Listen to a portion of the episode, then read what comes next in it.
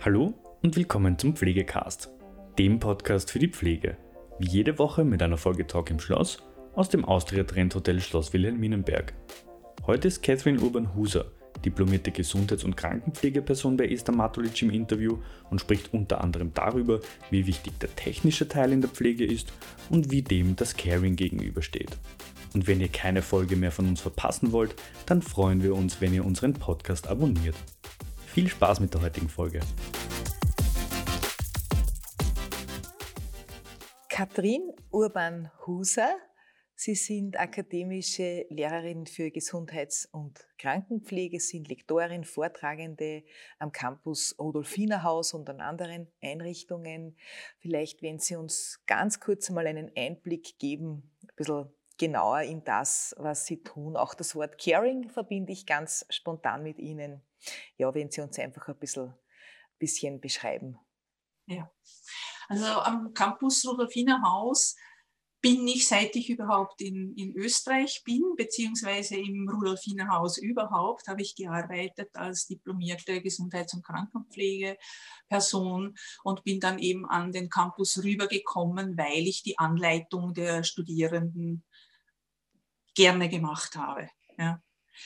Und mittlerweile unterrichte ich an der FH in Krims auch pflegefachliche Kommunikation und am FH Campus in Wien habe ich Unterrichte gehabt, Gemeinde und ähm, familiennahe Pflege sowie eben Bachelorbetreuung mache ich auch an beiden FHs. Äh, Im Rudolfiner Haus mache ich mittlerweile kaum mehr was, ähm, weil die mich, nachdem ich dort äh, quasi in Pension gegangen bin, aber ich bin ja selbstständig Arbeitende jetzt und bin voll eigentlich noch im Geschehen, haben sie eigentlich nichts mehr ähm, für mich ähm, zu tun gehabt, obwohl ich es angeboten hätte, die Anleitungen noch weiterzumachen. Ja. Eigentlich schade, weil das, da klopft mein Herz sehr stark dafür. Das, damit nehmen Sie mir, was ja sehr schön ist, schon ein Stückchen der, der nächsten Frage aus dem Mund. Und das freut mich, weil ich wollte nämlich gerade fragen, woran Ihr Herz besonders hängt. Und da haben Sie jetzt, wahrscheinlich ist es eins von mehreren Dingen, aber da haben Sie jetzt die praktischen Anleitungen genannt. Genau.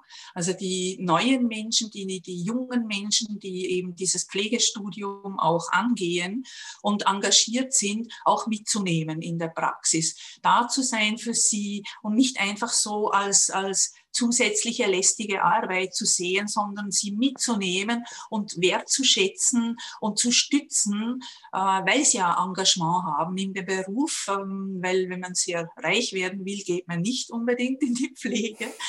Äh, also dieses Engagement ist da und das gehört gestützt und das ist auch unsere Zukunft, dass wir, wenn eben die, die älteren Generationen wegkommen, dass eben genügend Pflegepersonal da ist. Das heißt, es ist eine Ressource, die es auch zu pflegen äh, gilt. Und das Schöne ist halt in der Anleitung, in der Praxis, ähm, mit den Menschen, die einen Bedarf haben an Unterstützung, die ernst genommen werden wollen, die man als Ganzes sehen soll, das auch vorzuleben und nicht nur im Unterricht zu sagen, sondern tatsächlich vor Ort vorzuleben, vorzuzeigen, mitzumachen, die neuen Menschen, die jungen Menschen äh, auch sich einbringen zu können und dann auch zu besprechen und zu reflektieren, was ist denn gelungen, was war toll auch, ja, auch die Lob, das Lob zu geben, äh, was gut gelungen ist und an was man noch arbeiten sollte. Ja. Das war, ist einfach so ein schönes Paket und auch zu sehen oder auch sagen zu können, schau, dieser Mensch hat jetzt ein Lächeln im Gesicht gehabt, dem, dem ist es gut gegangen, weil du eben zugehört hast, weil du mit ihm gesprochen hast, weil du ihn ernst genommen hast. Ja.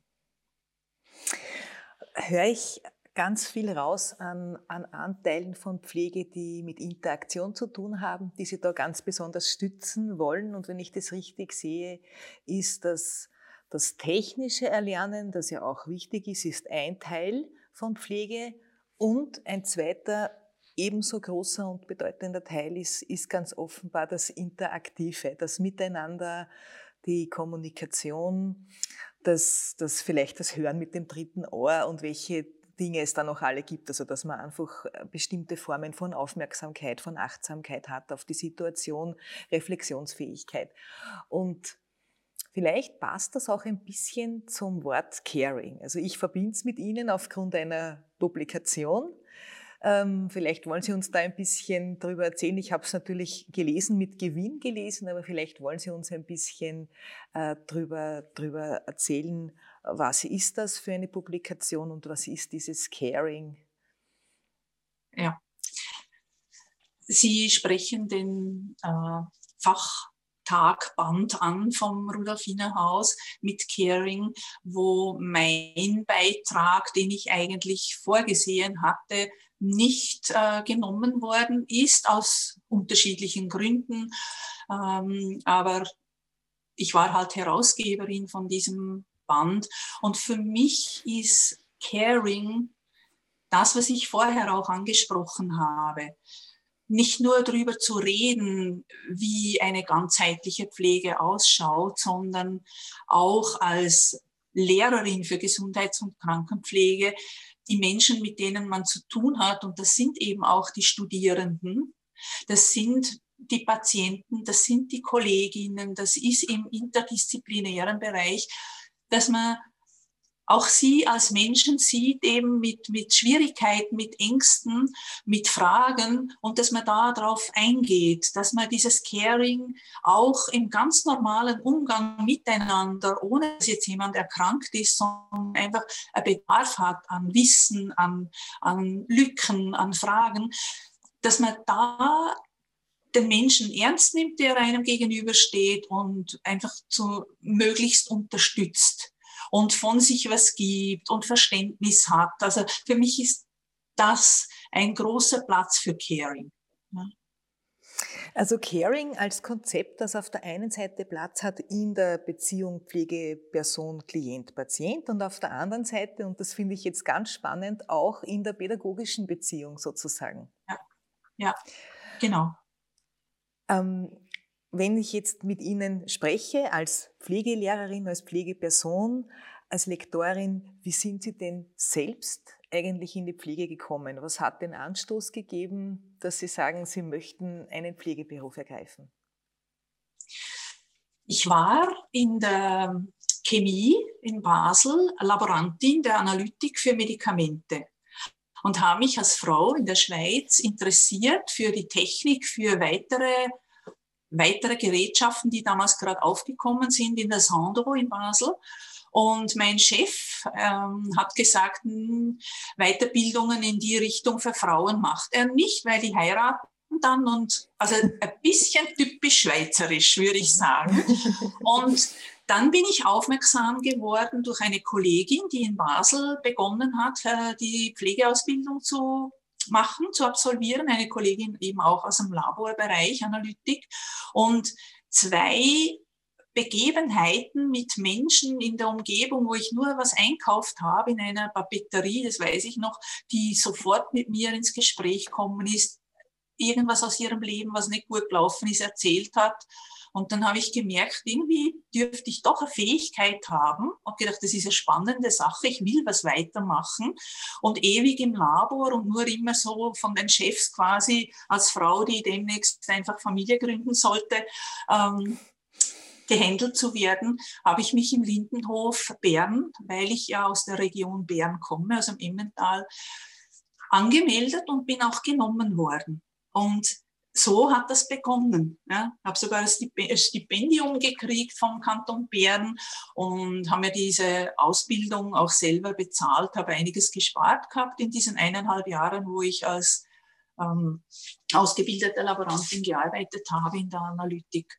Und das war genau das Richtige. Also das war wirklich das, was ich sehr gern eben bis jetzt eigentlich umgesetzt habe und auch mich als Person sehr weiterentwickelt habe dadurch.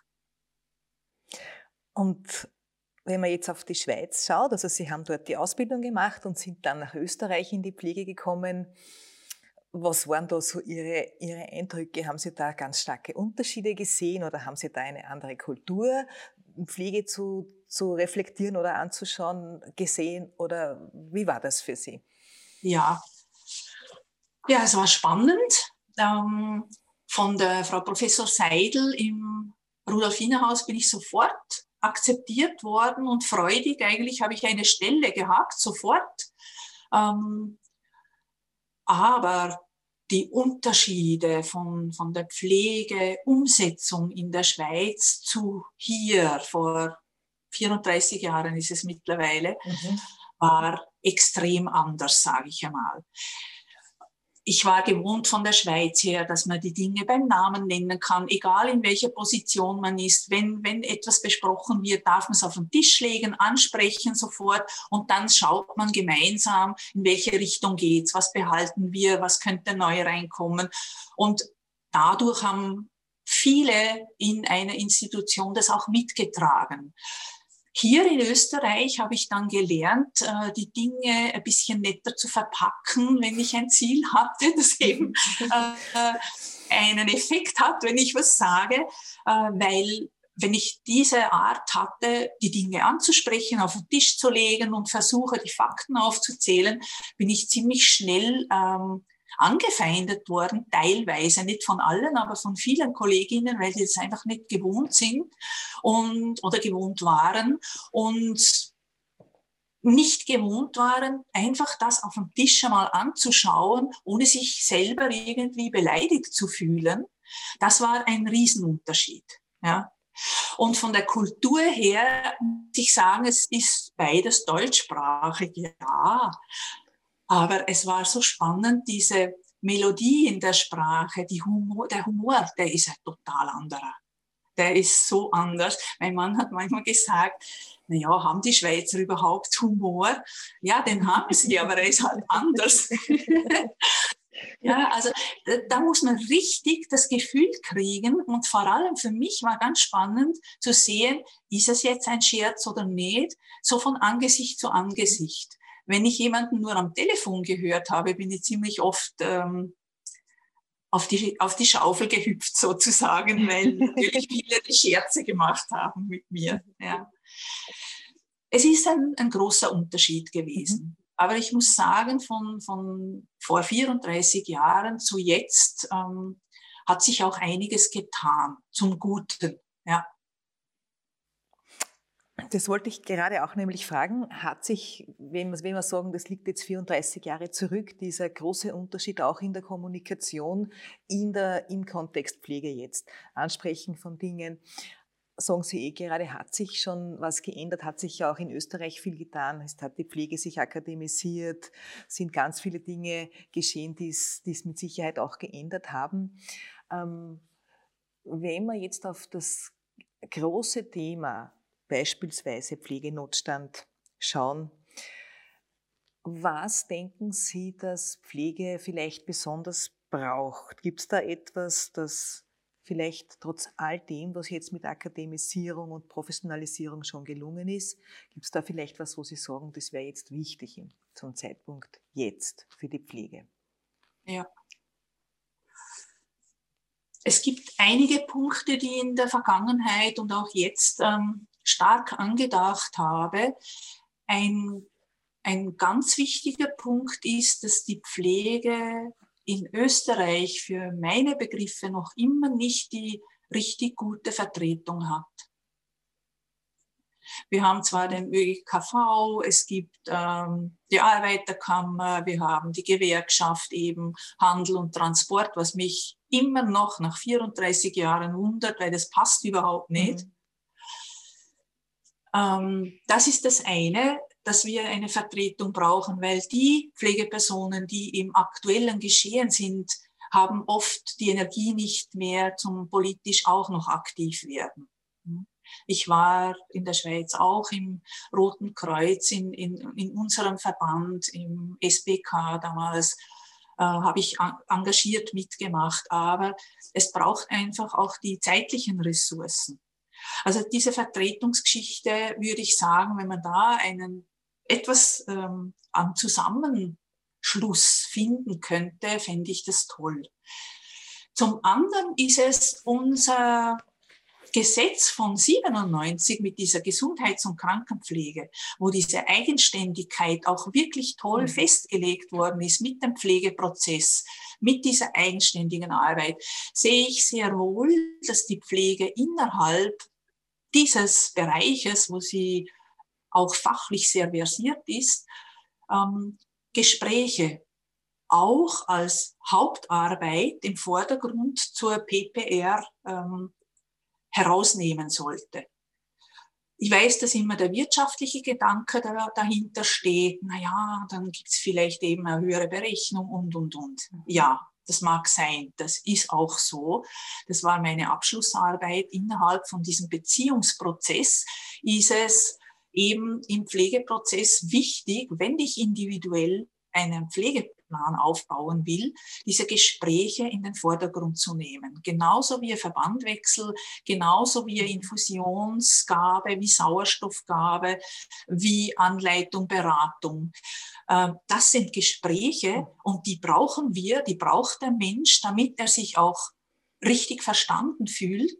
Und wenn das nicht im Vordergrund ist, ähm, dann haben wir die, die Power nicht oder die Zeit nicht oder das Personal nicht, das umzusetzen. Mhm. Und ich erlebe es immer wieder, dass genau das Gespräch von den eigenen Reihen ähm, in Frage gestellt wird, wenn man sagt, du, da läuft so viel und du kannst jetzt nicht so lange plaudern in diesem Zimmer. Und wenn ich aber im Pflegeplan eine, eine Intervention setze, eine Pflegeintervention, dass dieser Mensch das Gespräch braucht, ja, nicht eine Sozialarbeiterin, sondern wir, die Pflege, die 24 Stunden da ist, die mit den Menschen einen Vertrauensaufbau schafft, kann ich das auch leisten. Aber es sollte nicht nur in den Leitbildern schön dastehen, dass man äh, patientenzentriert pflegt, dass man Zuwendung gibt und, und, und, sondern es sollte eben auch implementiert sein. Also ich denke, dass das einiges bewirken könnte an Attraktivität für diesen Beruf, wenn man die eigene Arbeit und nicht nur dieses Interdisziplinäre und diese Action mit den ganzen ähm, eben Infusionen, Verbandwechsel und so weiter, Arztvisiten. Wenn das auch gilt, dann nimmt das zu. Und ich denke, dann brennen die Personen, die auch engagiert sind, nicht so aus, weil sie eben auch geschützt werden von der Institution selber, das umzusetzen, was ihnen tatsächlich auch ein Anliegen ist.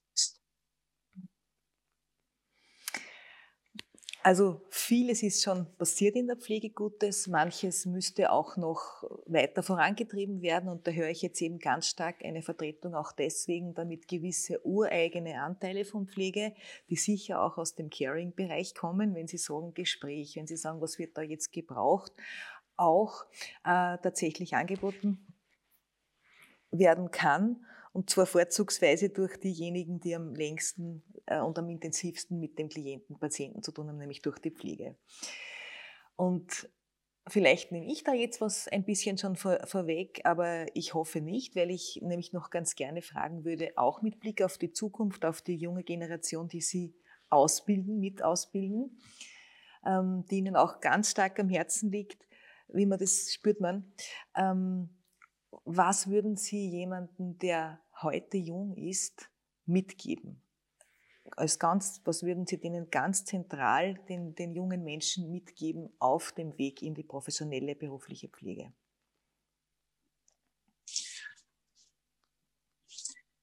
Zum einen das, was ich vorher gerade gesagt mhm. habe, dieses Rückgrat zu haben, einzustehen für das, was Pflege bedeutet und auch den Mut zu haben, zu sagen, ich brauche jetzt diese Zeit bei diesem Patienten und das Team zu nützen, dass, ähm, dass das vielleicht auf die Glocke geht unterdessen, wenn ich ein wichtiges Gespräch führe. Das gebe ich Ihnen tatsächlich in der Pflegekommunikation in Krems auch mit, dass ich Ihnen versuche, das Rückgrat zu stärken und diese Freude äh, auch als professionell ähm, anzuerkennen und dafür gerade zu stehen und einzustehen, dass man den Mut hat, etwas auch anzusprechen, weil die Ideen sind da, das Engagement ist da und das ist das, was ich Ihnen weitergebe. Und was ich Ihnen auch weitergebe, ist, zu sehen, wo kriege ich eigentlich auch mein Lob, wenn das vielleicht nicht unbedingt im Team ist, dann ganz sicher von den Patienten. Das, dass man das lernt auch wahrzunehmen. Und als drittes gebe ich Ihnen auch mit, dass Sie auf sich schauen sollen, dass Sie sich ähm, nicht nur ausnutzen lassen und nicht nur verausgaben, sondern tatsächlich auch ähm, zu sich schauen, sich eine Auszeit gönnen. Und ich vergleiche das sehr oft mit einem Auto. Wenn das nicht aufgetankt wird, fährt das keinen Kilometer weiter. Und das ist in, bei den Pflegepersonen extrem wichtig, auch auf sich zu schauen auch, auch ihr Umfeld zu pflegen und nicht plötzlich dann alleine dazustehen, wenn man nie Zeit hat.